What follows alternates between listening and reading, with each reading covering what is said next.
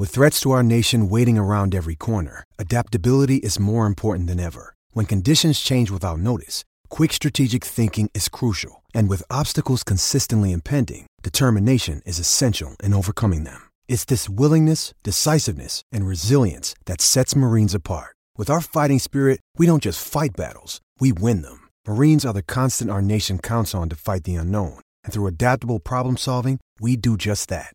Learn more at marines.com. Ladies and gentlemen, it is showtime. Please welcome the team of the Fulhamish podcast.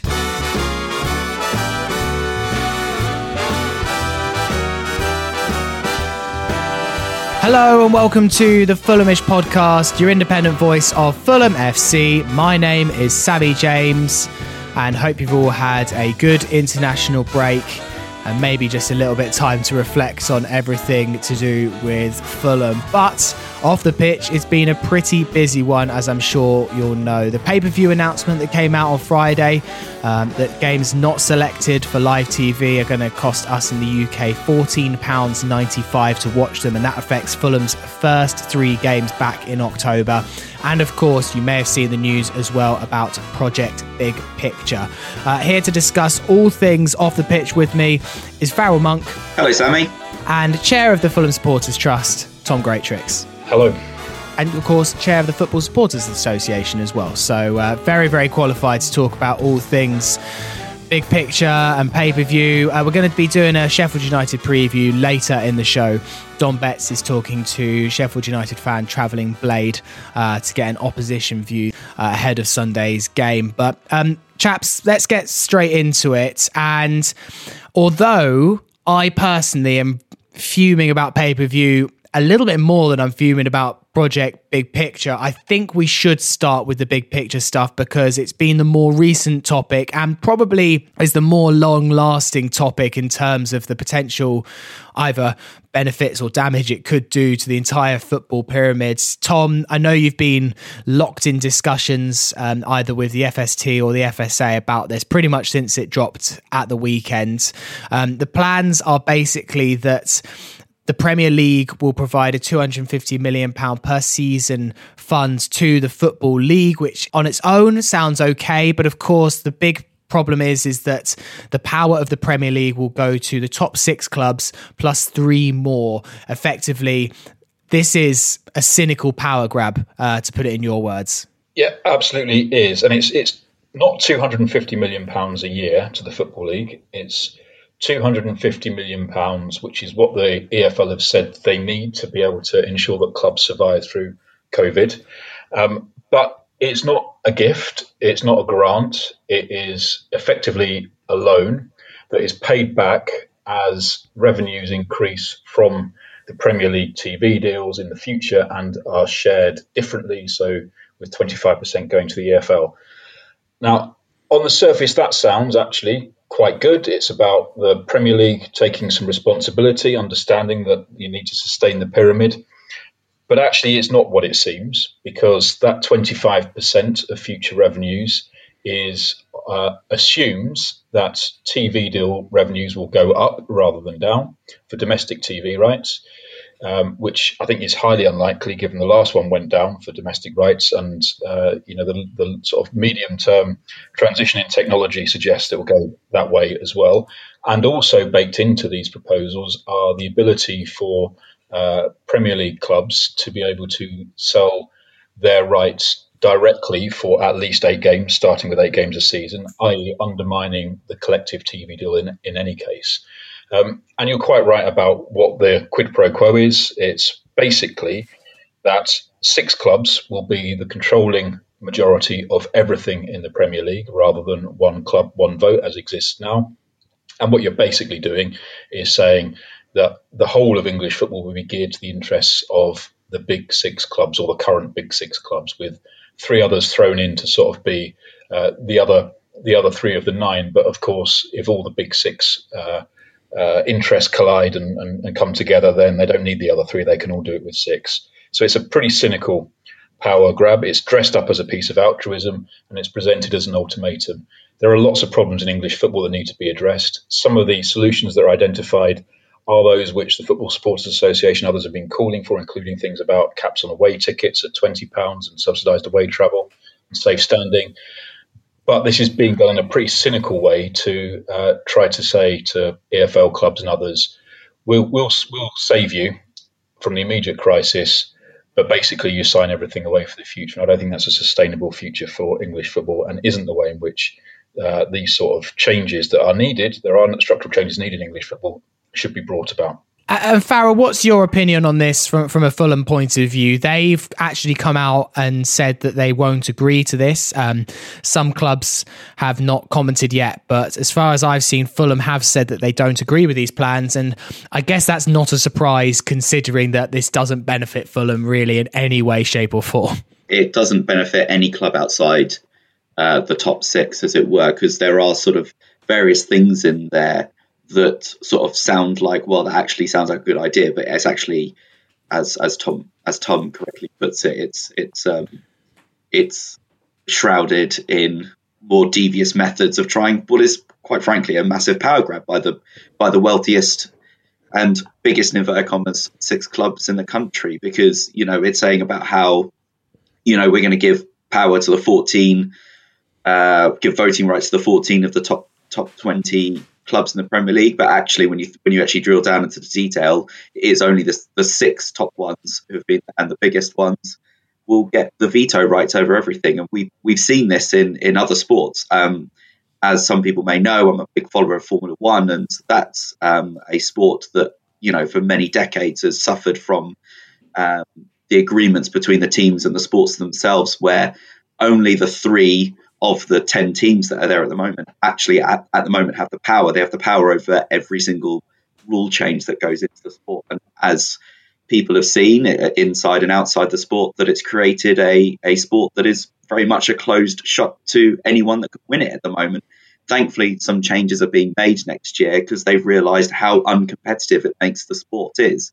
Um, so, if any of these proposals actually go through, we won't see an open competi- an open fair competition. We will see a very unfair, top heavy um, sport that you know has been sort of going that way, but it will certainly cement it for you know the foreseeable future, and that's exactly not not what we want. We don't want an uncompetitive sport. We want a fair sport where everyone has the ability, the right, the skill to actually win the competition. But what what these proposals means is the complete opposite.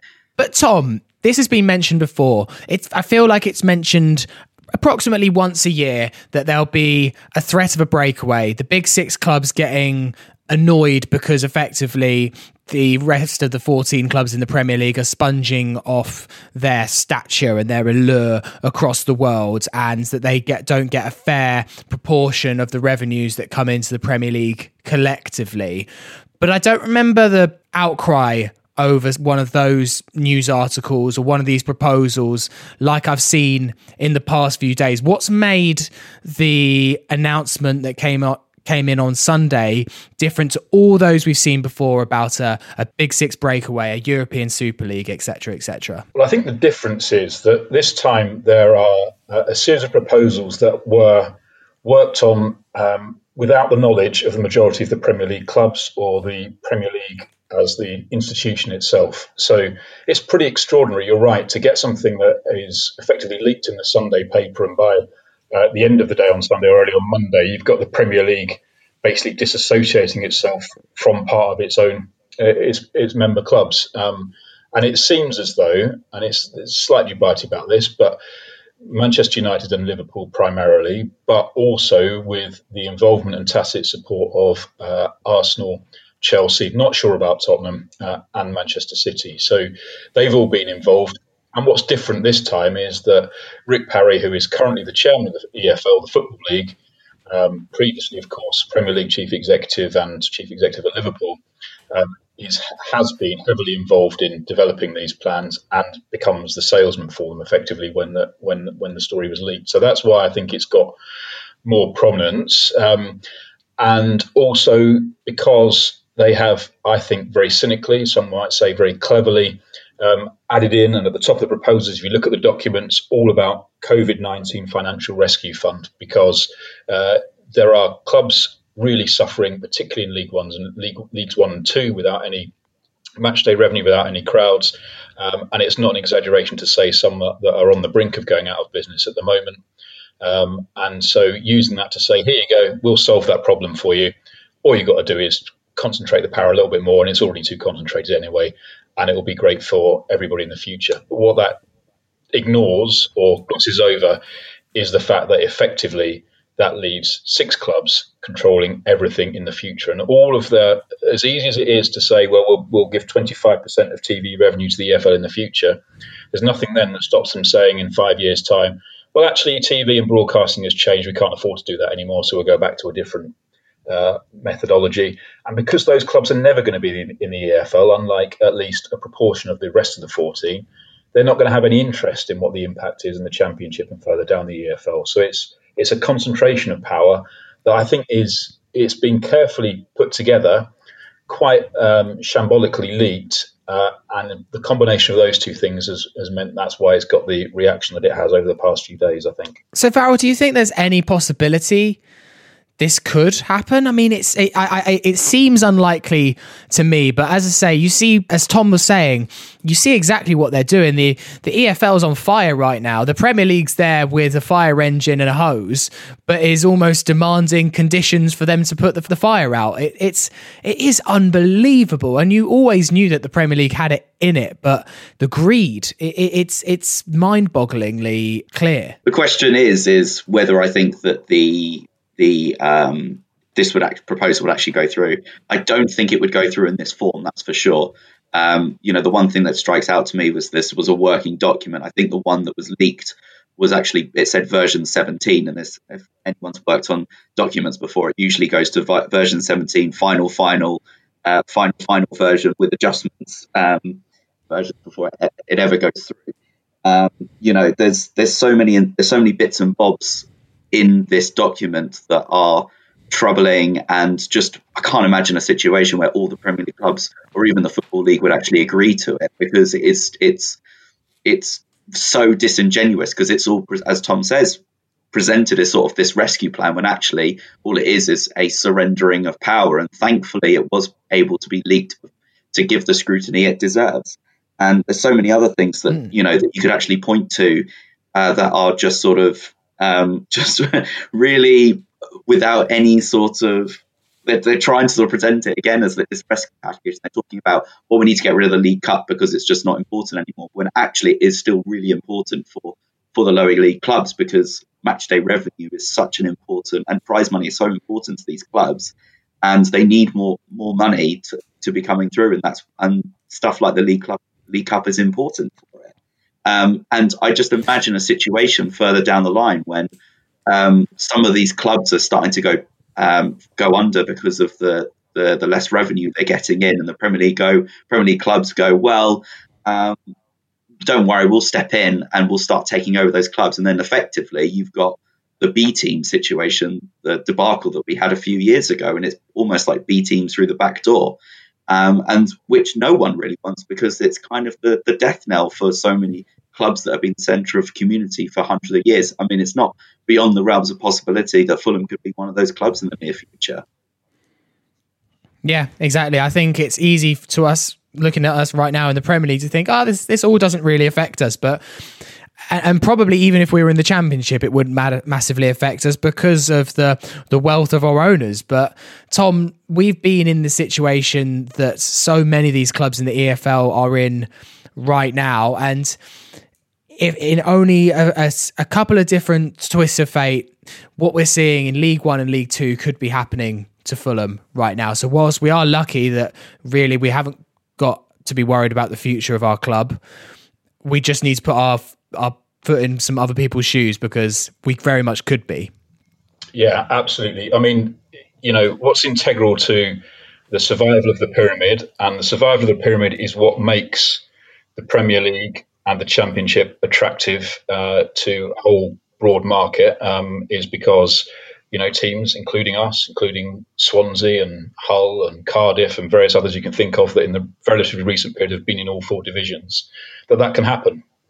Now, as soon as you start tinkering with the idea of saying uh, the league will only be controlled by six clubs, who are never very, very unlikely to ever to get relegated, therefore moving very quickly to a situation where you don't have relegation.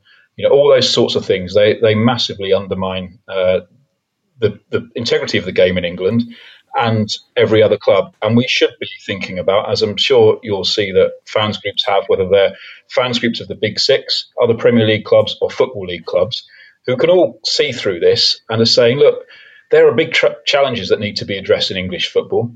The good thing from this might be that it might get the Premier League to actually, the Premier League as a whole, to take seriously what they've been uh, not doing over the past few weeks and, and how they're going to support the rest of the pyramid. But do that in a way which maintains the integrity because you're absolutely right. You know, if this had happened a few years ago, it would be Fulham that would be in a position of some of those teams in lower divisions. And who knows what might happen in the future? It could be Fulham in that sort of position again.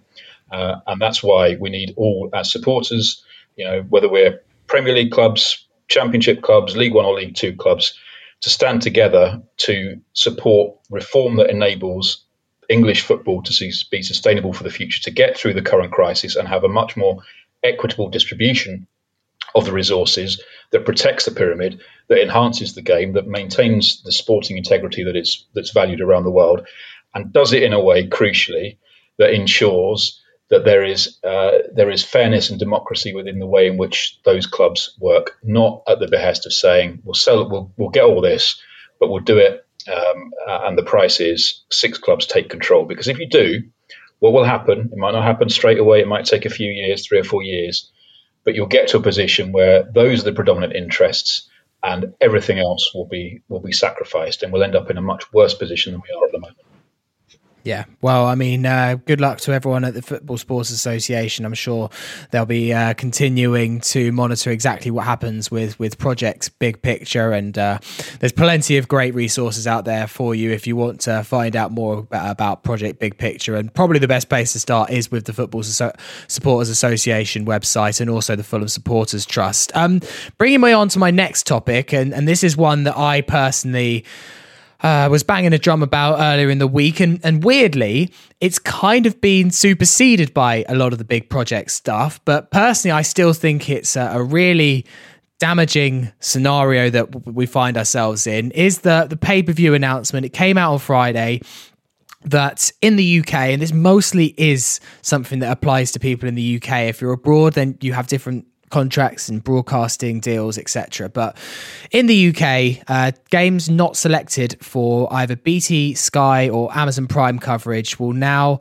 be subject to a pay per view fee of £14.95 uh, if you want to watch those games. Either you go to Sky Box Office or BT Sports Box Office to purchase those matches. So Fulham's three remaining games in October Sheffield United, West Brom, and Crystal Palace if us in the UK want to watch them, the only way legally to watch them is to pay that £14.95 fee. Now, I personally think that this is really, really bad news. I think that if you're expecting people here in the UK to not only have a Sky and BT subscription, which run into, let's say, probably 60, 70 pounds a month, and an Amazon Prime subscription, and to pay these fees on top of that is an enormous amount of money, especially since games have been behind closed doors. We've been experiencing this as part of our packages. We're not getting it for free, but we're kind of getting it as part of our packages. So it, it felt palatable in a way. Um, I launched a hashtag on Monday called Don't Pay the Game. Um, Farrell, what were your thoughts um, when you kind of read into the ramifications of this uh, pay per view deal? Yeah, and I think once again, I think that there is something here where you know the Premier League and the broadcasters are trying to find a solution to a problem where fans can't watch their team play every game, which uh, which is such an important part of being like a, a, a big football fan, and they've just executed it quite badly. Um, I understand that there are costs involved in doing it, and I understand that there's a lot of lost revenue here with people not being able, able to go to grounds and pay for tickets and, and, whatnot. The clubs are trying to recoup some of that those funds. I totally understand that. However, the this whole sort of it's just totally been blown out of the water by the the the 15 pounds basically. Um, you know, the broadcast the broadcasters have basically said, "Oh no, we're being the good guys by by uh, sucking up that cost and only recouping that cost, so we're not making profit of it on, on it, which is absolutely total bollocks. Really, you know, the the whole broadcaster um, sort of saying, "Well, we're not going to make any money from it," is is is rubbish. They the there's cameras and whatnot that go into the games. As you see, if a game's not on TV, you can watch it on Match of the Day later later in the evening.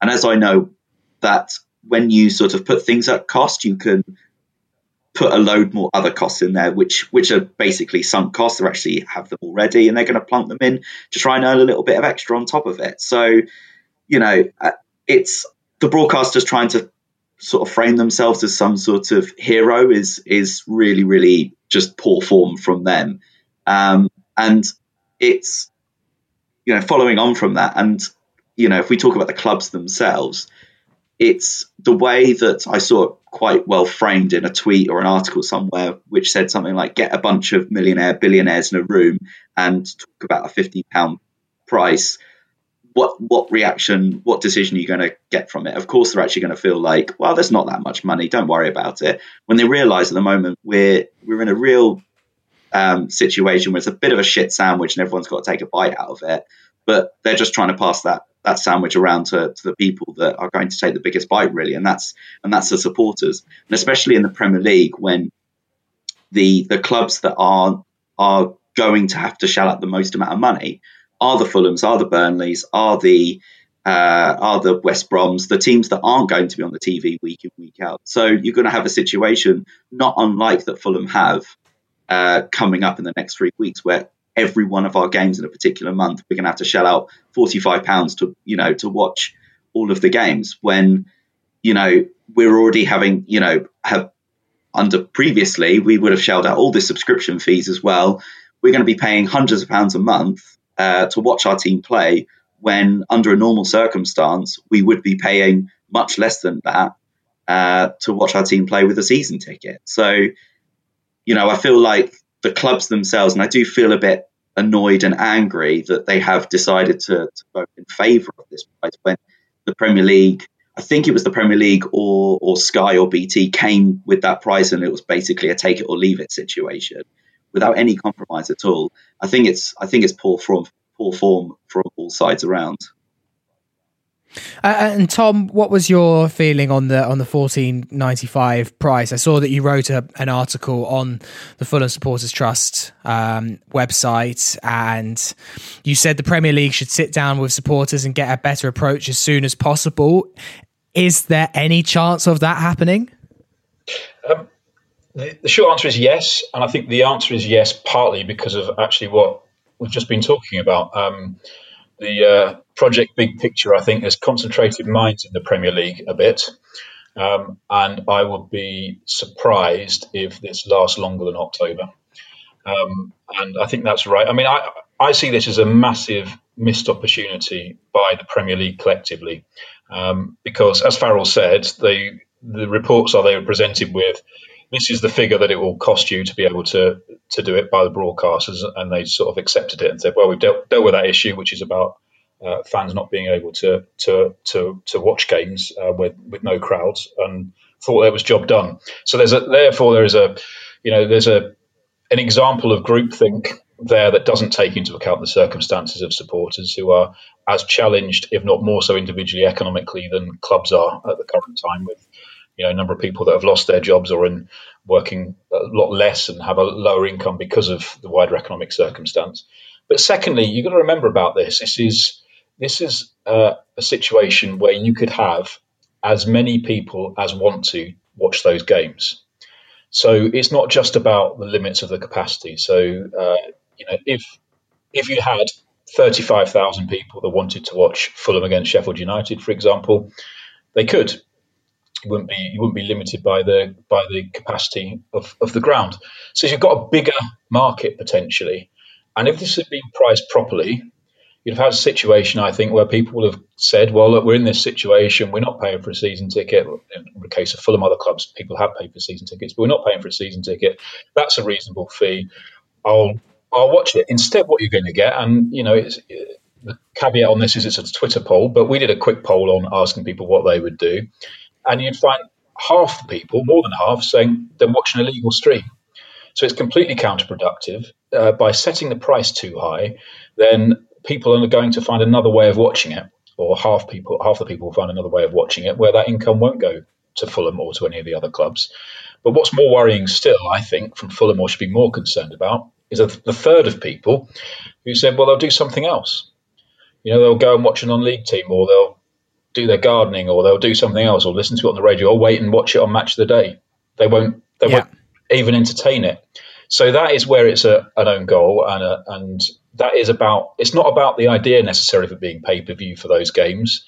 It's about the price point, and that's where the Premier League collectively and each individual club that voted for it, the 19 out of 20 that voted for it, Leicester didn't, but every other one uh, should really be reflecting on how far they're in touch with the reality of the lives and position and, and situation that supporters are in and it could easily be been dealt with if the Premier League as an organisation had just sought to uh, engage with supporters organisations about the, where the price point would, what would be bearable and what would be a suitable price point. Because I, I think if that announcement had been made on Friday and they said it was seven pounds or seven pounds fifty, even up to maybe to about ten pounds, people would have said, "Well, okay, that's reasonable enough."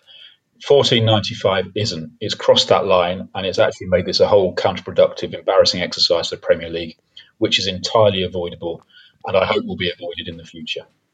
It, it, it, gives me so many flashbacks to Stop the Greed. And obviously, Tom, you were involved with that on the day, and Farrell, you were very involved with that on the day, where actually what we were almost arguing about was just. £10 here or there. We weren't saying let fans in for free. And right now, I'm not saying put, put put football on the telly for free. All we're saying is think about your price point strategy. And, and, and as you say, Tom, I think probably I, I, wouldn't exactly know the maths on this. If you halved that price, the fourteen ninety five, I wouldn't be surprised if it was nearly double the amount of people that actually chose to watch that game instead. We're just talking about price point here. I personally think that the way it was, and they were all on Sky or BT, is the is the preferable option, but probably living in a bit of a dreamland there. And I just can't believe we're here again, Farrell. I don't know if maybe you've got slight flashbacks to the to the stop the greed thing. It's just as uh, and, and I guess you nailed it earlier. It's billionaires sitting in a room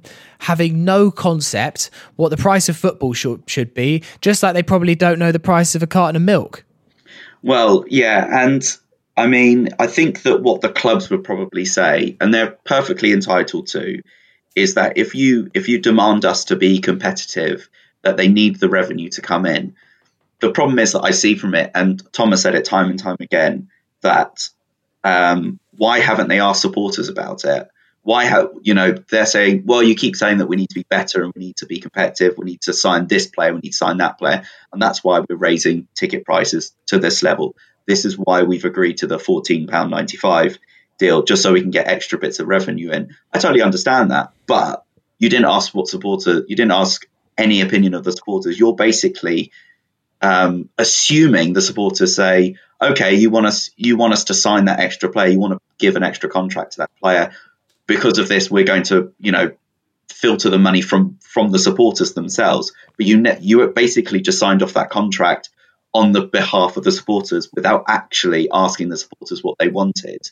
You know, if, it was a case that um, we could be super competitive and sign all the best players in the world, but um, pay per view is going to be two thousand pounds a, a, a game, or ticket prices are going to raise to be a hundred grand uh, a uh, a match, then you know there'll be it just be totally ridiculous. But in this situation, I feel like they're just trying to push and push and trying to get away with as much as possible without actually you know sitting down and thinking about what is best for the fans here and just saying well the fans will agree to anything that we want because they'll just buy into it because we want they believe that there is no limit to how much that they would give to the club. I did some fag packet maths and I calculated that let's say 80% of the revenue of this 1495 goes to the clubs, and I've got no idea. But let's say Sky BT cream twenty percent off top for broadcast fees, etc.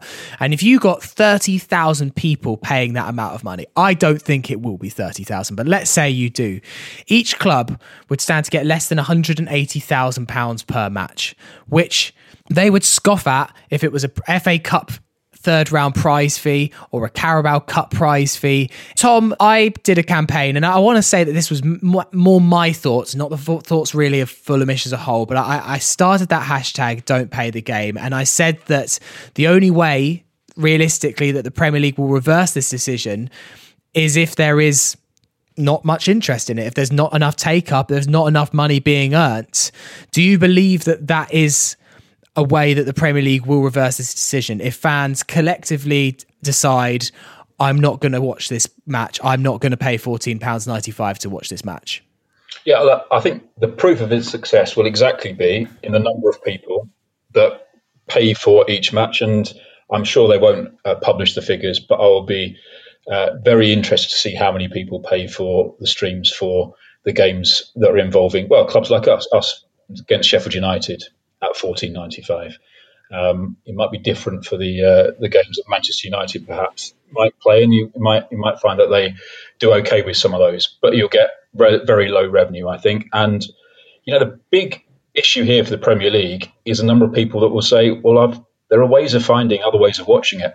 There are various streams you can you can do. And, and the idea that people would say, well, actually, that's going to harm my club, so I'm not going to do that, I think goes out the window if people think they're being taken for a ride, but with the price that's being proposed. So more people will do that than otherwise would.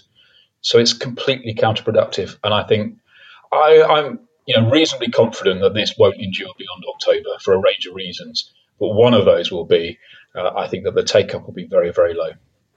Well, fingers crossed it does go that way, Tom. And unfortunately, it's a pretty raw deal for Fulham fans if it does all go down in November because we're going to be the one of the only three teams that has to pay this fee three times. And I personally would recommend that you don't pay the fee. What you do with your money is completely up to you. But that was what I would recommend. And I think that collectively, as fans, I think we can sway big organisations like the Premier League and football clubs if we do collectively stand together. But you are free to do what you want with your money, and I'm not here to tell you how to spend it. Um, Okay, I think we've done enough on pay per view and also big picture as well. As I mentioned earlier, there is plenty of reading out there and plenty of podcasts as well. Uh, particularly, my recommendation would be Kieran Maguire's Price of Football podcast if you want to really get the lowdown uh, on, on, all of this stuff. Uh, Kieran was on Fulhamish earlier in the summer and is excellent, and his Price of Football podcast that he does with Kevin Hunter Day is exceptional. Listen, so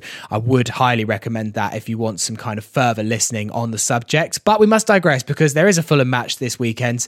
So we're going to talk about Sheffield United versus Fulham after a quick break. Would you like the latest Fulham breaking news straight to your phone? I thought you might. If so, sign up to the Fulhamish WhatsApp channel and you'll receive regular matchday updates, transfer updates, breaking FFC news, and podcast alerts.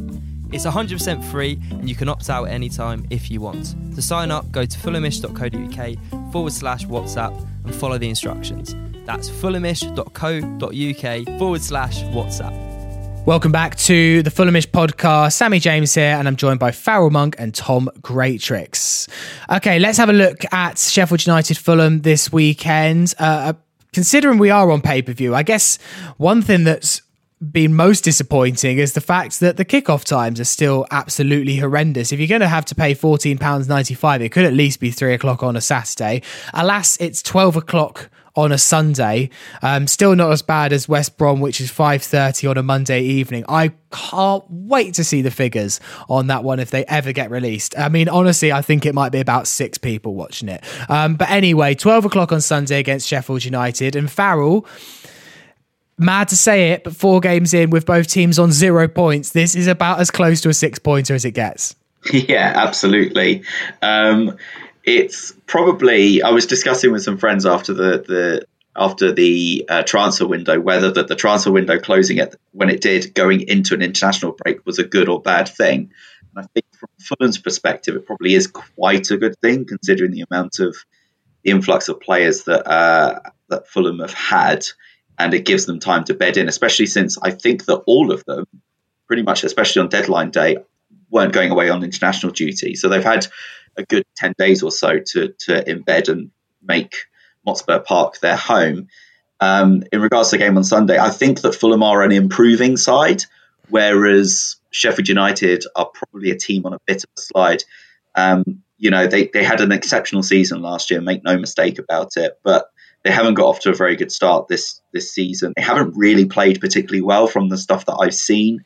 Um, whereas Fulham seem to be getting a slightly better as we go along. Um, so you know, we know that Scott Parker has, has got a proven track record of changing a mentality of a squad, and he seems to be getting there with this particular set of players. Um, but who knows what's going to happen on Sunday, considering the crazy nature of the Premier League already this year. Tom, who would you like to see starting on Sunday? Of course, uh, potentially could be debuts for Joachim Andersen, uh, Tosin Adarabioyo, and of course Ruben Loftus Cheek. Uh, you imagine at least maybe one of those will, will make their way into into the starting eleven. Uh, what kind of lineup would you like to see Scott go with on Sunday? I think there's no risk in playing all those three players you mentioned, the, the two new centre backs, and I think um, I'm, I'm, assuming that they're all fit, and I don't know whether they're not, whether they are or not. But if Loftus Cheek is fit, then um, and then playing him because I think you know we've got to, we've got to be better than we have been so far, and we won't get many better opportunities to uh, to to test our resolve against one of the teams which is also struggling. Um, and perhaps surprisingly, people, you know, as Farrell said, they did well last season. Um, and probably people are slightly surprised about how badly they've started. So, you know, it's it's an opportunity, I think, um, and I hope that it's an opportunity that's grasped. And uh, you know, I'm, I'm, sort of I won't be watching it um, for the reasons we've just discussed, uh, or I'll be w- watching the highlights later. But I hope there are some highlights to see, and I'm sort of cautiously optimistic that actually we can get our first points on this game. Yeah, uh, it will be very, very interesting to see uh, exactly who makes a start and what Scott goes with. Uh, particularly in a, in the back four, I guess is going to be the, the most interesting one. And uh, at, at, times, the, the back five against Wolves did work quite nicely with kind of Antonee Robinson and Joe Bryan uh, tucking into the defence when when we were defending. Um, but you, yeah, you'd imagine one of Adarabioyo or Andersen will play, and of course we've seen the rumours of Hector leaving yesterday for QPR potentially on loan, uh, which was very surprising to say the least, and I, and I, really hope that doesn't come to fruition. Right, let's get an opposition view uh, on all things ahead of Sunday's game. Uh, Dom spoke to Travelling Blade, who is a Sheffield United YouTuber a very good one as well. So make sure you check him out. Uh, and he started off by asking him what made Sheffield United so successful last season. I think I remember when we started on, um, Chris Wilder said, obviously, because people are going, oh, you're going to still play the same way with your very attacking, overlapping centre backs.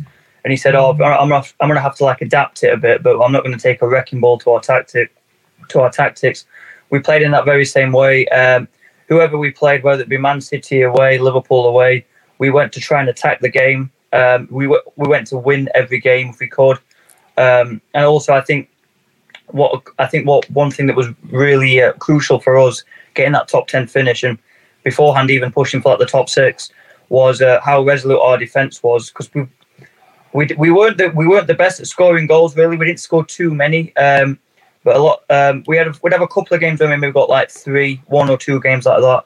But a lot of the time it'd be like one or two goals. Um, and I think our resolute defence, especially on the road, um, earned us a lot of key points. It's always good at home to get a lot of wins. On the away, we got quite a lot of draws on the road, um, but those draws just kept it ticking over. So I think how resolute our defence was last season, as well as Dean Henderson in net, um, meant that even though we weren't we couldn't we weren't scoring too many goals, um, those goals did get us quite a few points just by how resolute our defence was. So if we talk about obviously, you know, the, the season came to a halt in during the end of March, and you know, you you you you guys were going, going great. Everyone was talking about good Sheffield United possibly break into Europe for next season. What do you think changed um, when obviously Project Restart started back over in you know over in the summer in June and July? I think it's really hard to like put it onto one thing because it's sort of like the whole team in every aspect, every every position seemed to get worse. It wasn't like oh the defense got worse. The strikers, every even Dean Henderson wasn't as good. Everyone in every position just was like half the player they were before lockdown. Um, I think one thing that's really cost us um, was the fans not being there. Talk about 12th man. I really think we're missing that most than I think we're missing that more than most of the teams. Um, I think we're really missing that, just driving the players on because they're nowhere near what they used to be. And I think one thing that might have got their heads down initially was our first game back was away at Aston Villa, and we um, had the infamous ghost goal where we got a, we scored, but Hawkeye wasn't turned on. um, and we didn't get the goal. So that meant that the nil-nil draw would have been probably would have been a one-nil win to us. And I think that seemed to just get our heads down, and we we didn't really pick up for quite a while after that. Um, I think one of the next games was away at Manchester United, I believe. Um, we had a couple of injuries that game. I think we, we were missing two key defenders. Um, we couldn't play Dean Henderson, and that game against Man United, it was soul destroying to watch because Man U it should have been at five six nil. They were absolutely all over us. Whereas before in the season they came to Bramall Lane, and we had a really really good game. We ended three all. You know it was tit for tat and everything. This time they just absolutely walked all over us, and three 0 was actually a compliment to us in the end. And we just kept getting walked over, and then uh, something changed. I think we had like a game against Wolves, really tight, gritty game. Got a late winner, so we beat Wolves. Next next game we beat like Spurs three one. Then we beat Chelsea three 0 You're thinking, Christ, we're better than ever before now. And then after the Chelsea defeat, we just went back to being absolutely useless. Um, silly mistakes, really, really poor mistakes, like just it going through people's legs needlessly. Uh, Egan getting sent off for nothing. Um, just the pass, giving the ball away without any pressure on us. It was just, it was really simple stuff. It was like watching people because beforehand we played, we played such a cohesive unit, and then where it was like clockwork, and then after lockdown, it was like a bunch of strangers that were playing their first game of football together. It was, they looked like it was absolute strangers. They didn't know what to do. It, it looked like they didn't even know they had to score a goal to try and win the game. It was just clueless, silly mistakes, and we were nowhere near it. It looks like we weren't even trying at points, to be honest. It looked like, it looked like we'd just given up. It was really painful to watch. So if we talk about obviously moving into the summer and your transfer business, you brought obviously in Rhian Brewster, brought back Aaron Ramsdale, Oliver Burke, Ethan Ampadu on loan. What did you make of Sheffield United's transfer business this summer? Um, I mean, I'm actually quite, I'm actually quite happy with it all. I think we've um, we've improved in squad depth because I think last season um, two of our best players, well, up until lockdown, were Baldock and Stevens, which were our wing backs, and they were brilliant. Well, like I said, up until lockdown, but we had no good cover. So if one of them got injured or suspended, we'd have whoever came in was going to be like nowhere near as good. So I think we brought in people like Max Lowe, Jayden uh, Jayden Bogle, um, who can cover in those positions and just provides a bit of bit of competition. Because, uh, like I said, Ender Stevens and George Ball haven't got to the heights they were once at. Um, so a bit of competition for them, a bit of squad depth. Uh, Ampadu again. I mean, quite important. We've brought him in as defensive cover because uh, Jack O'Connell's going to be out for the season now. Slightly different defensive position. Um, I don't think he will stand in for Jack O'Connell, but we still need that defensive cover. Um, obviously, Ramsdale's a bit of a bittersweet one because we want a deep. Obviously, he's not he's not as good as Dean Henderson. Um, he's, I say he's still a very good goalkeeper. He's just a bit below. If Dean Henderson's like a nine out of ten, I'd say Ramsdale's at least seven and a half. Uh, Henderson would never gone come back because of what Man United wanted us to pay for him just to have him on loan. They wanted him to pay. They wanted us to pay him like hundred grand a week, all of his wages for one season alone. He's made a couple of errors here and there, but people forget so did Dean Henderson in some very crucial matches, um, especially Liverpool at home. He cost us two points that day. It cost us one point that day. Um, he also made some big mistakes. I think he will get better, and also he is a blade through and through. Came through our academy, I believe and he's actually ours now, which is you can't well you can put a price on that, but that is really important rather than having someone on loan and training them up for Man United. Bruce has been brought in because our potency up front at the minute is absolutely woeful. Um, I think there's quite a lot of pressure going on into his on his shoulders going into the games, um, not less against you this weekend. Um, because we just need something up front because I think Billy Sharp's past it, a little bit club legend, but he's not going to do anything for us anymore. McBurnie, it's not working for him at the minute. I think he looks a bit gangly, a bit clumsy. Um, he did all right for his last season, but he just looks a bit ungainly on the ball. Uh, McGoldrick, brilliant number 10, an absolutely brilliant number 10, just struggles to finish. That said, he got a brilliant goal against Arsenal, uh, but he's more like link up play. Uh, Ollie, I think Ollie Burke's brilliant because he's just he's got speed. Um, he's actually pretty good on the ball as well, but just some actual decent pace is something we rarely have at Sheffield United. But I think Rhian Brewster coming in um, he's got a great finish on him. Um, I reckon he's obviously he's, he's young, um, so we can hopefully develop him. I think the only downside to that deal is the buyback three. I think it's like a forty million buyback clause by Liverpool in three years. Like I think someone described it as basically a um, a fancy loan, basically, you know, a, a dressed up loan deal from Liverpool. But we really need some potency up top. But I just think at the minute, I think we've improved the squad. In, well, we've brought in some squad improvements and we've got a better squad depth. But I still feel like we're in a weaker weaker position than we were last season. But I don't think that's on ba- that's not really based on who's in the squad. Um, it's just based on how well we're playing. Because last season, the same players were playing twice as good as they are now. Yeah, so if we if we look ahead, obviously look at your fixtures you've had so far this season, we've actually played fairly similar teams. Actually, we've yeah. we've, we've we've obviously lost to Arsenal, Leeds, and Aston Villa as well. Obviously, you lost to Wolverhampton Wanderers as well. What do you think's gone wrong so far this season? Obviously, there was that loss to Burnley on penalties in the cup as well. What I've noticed is just I'm trying to think back to the Wolves game. I think I think we've still we struggle. It was game by game. We're getting maybe not the Arsenal game because they just dominated us for periods of that, but we're getting closer and closer to how we can play. You can see that it's there. There are hints of it. There are hint, each each game. It's got a little bit closer to playing as well as we can do. We're not getting there, but you can just see game by game it's getting a bit closer. So it's like I don't think it's crisis uh, crisis point for us yet because you can see that we are getting there. It's like just warming up. It's taking it's taking its time in four games and we're not even close to where we were. Um, but what it has been, it over although the overall game might not have been too bad, it's key points. I mean, the Wolves game, um, defense bad decision by Lundstram. Next minute, one 0 down in three minutes. Three minutes later, we're two 0 down in six minutes, and it's just like been momentary defensive lapses that have just thrown the game out the window. And then, no matter how well we've played overall, um, it's just cost us. Same with Leeds game. I think we actually were the better team that game. Um, obviously the bias, but I think we we stopped Leeds from playing. Obviously, we saw in your game against Leeds how attacking they are, how they just have come down and absolutely you know come down like jets almost down the sides and just tear defense can tear defenses apart. We stopped Leeds from playing. Um, we really stifled the game for them. I think we had the better chances, chances that we should have finished. Their goalkeeper Meslier played the game of his life. But we just didn't take our chances. And then the goal for them, the defence had just stood there looking around and the ball's over the top to Bamford. And it was just like, we've played so well all game. And then just something as stupid and careless as that costs us. And we get no points and they get three.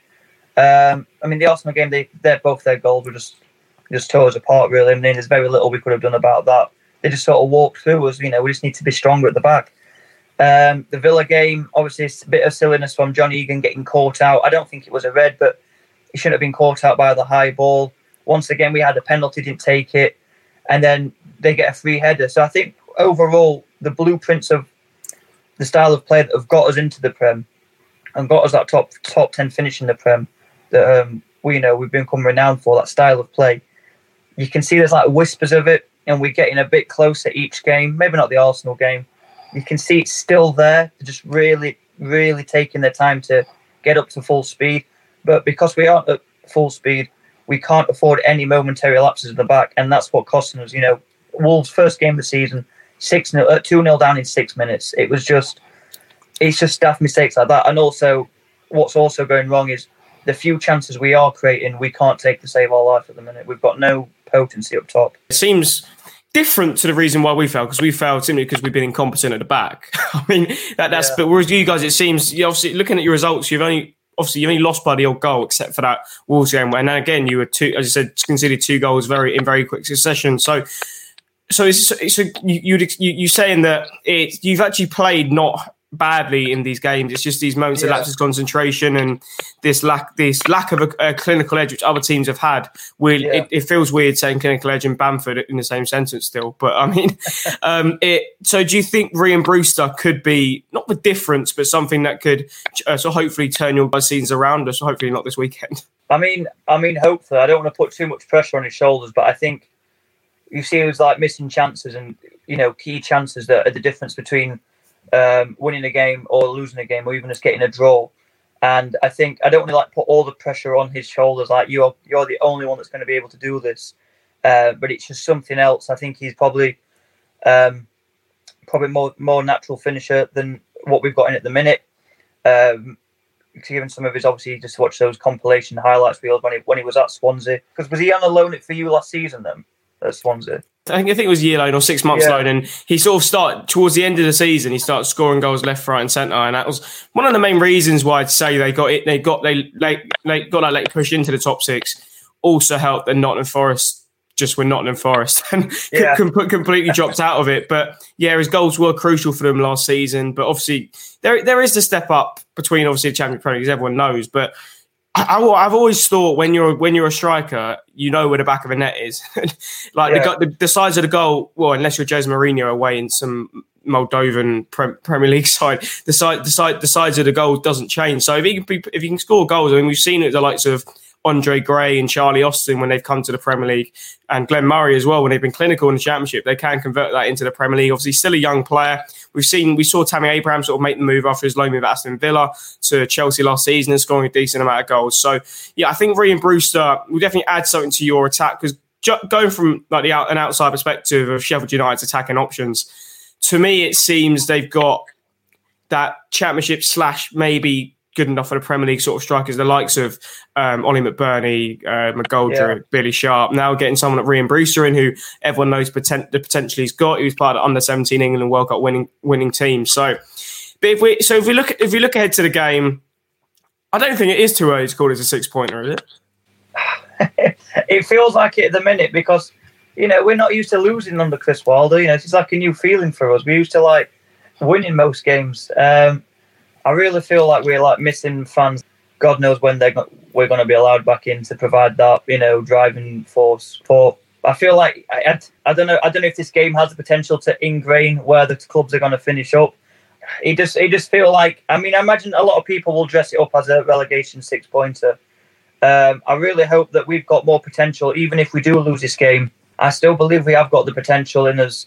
Um, we just need to just need to find that last that last piece of the puzzle. Maybe that is Rhian Brewster um, that just unlocks the form we used to have, the way we used to play, unlocks all that, and then we can just climb up the table to a steady, comfortable finish around mid-table, perhaps.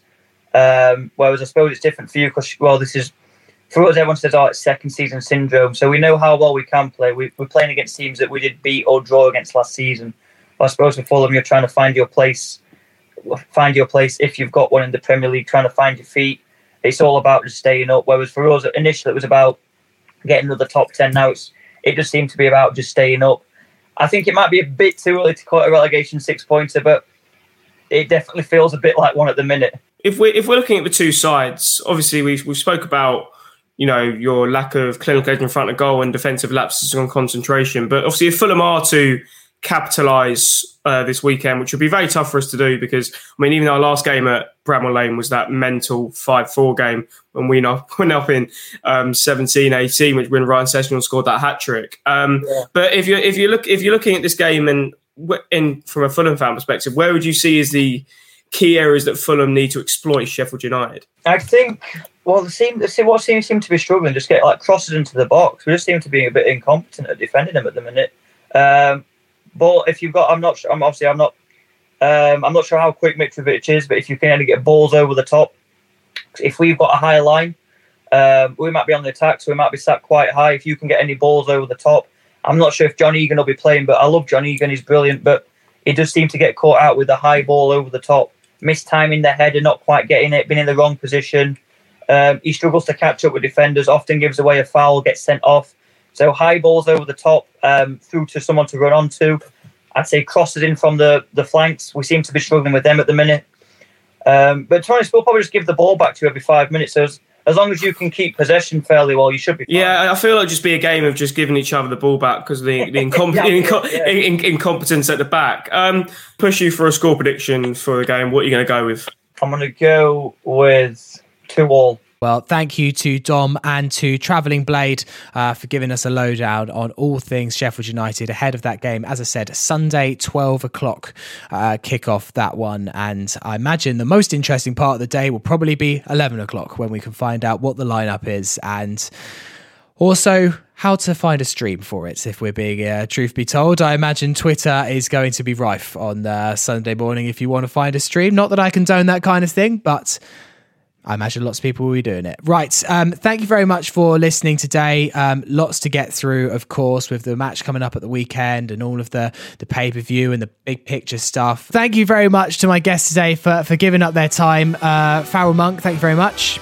Thank you very much. Uh, and Tom Greatrex, thank you very much. Continue fighting the good fight, Tom. Thanks, Sammy. All right, we will be back uh, Sunday evening, Monday morning with reaction to Sunday's game against Sheffield United. Uh, have a good rest of your weekend. Come on, you whites.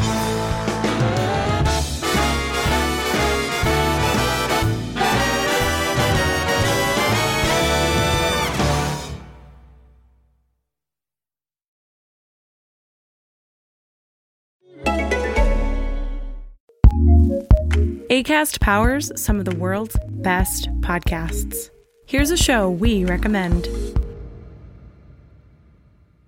This spooky season, have a listen to Let's Talk About Myths, baby!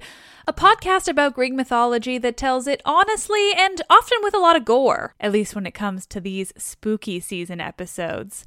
Every week in October, I have released a new episode with various levels of spooky in Greek mythology. There are ancient stories of haunted houses, ghosts, werewolves, general tragedy, and even a very bloody tree. Greek mythology has a little something for everyone, especially when it comes to spooky season. So listen to Let's Talk About Myths, baby, every week wherever you get your podcasts. ACAST, ACAST recommends.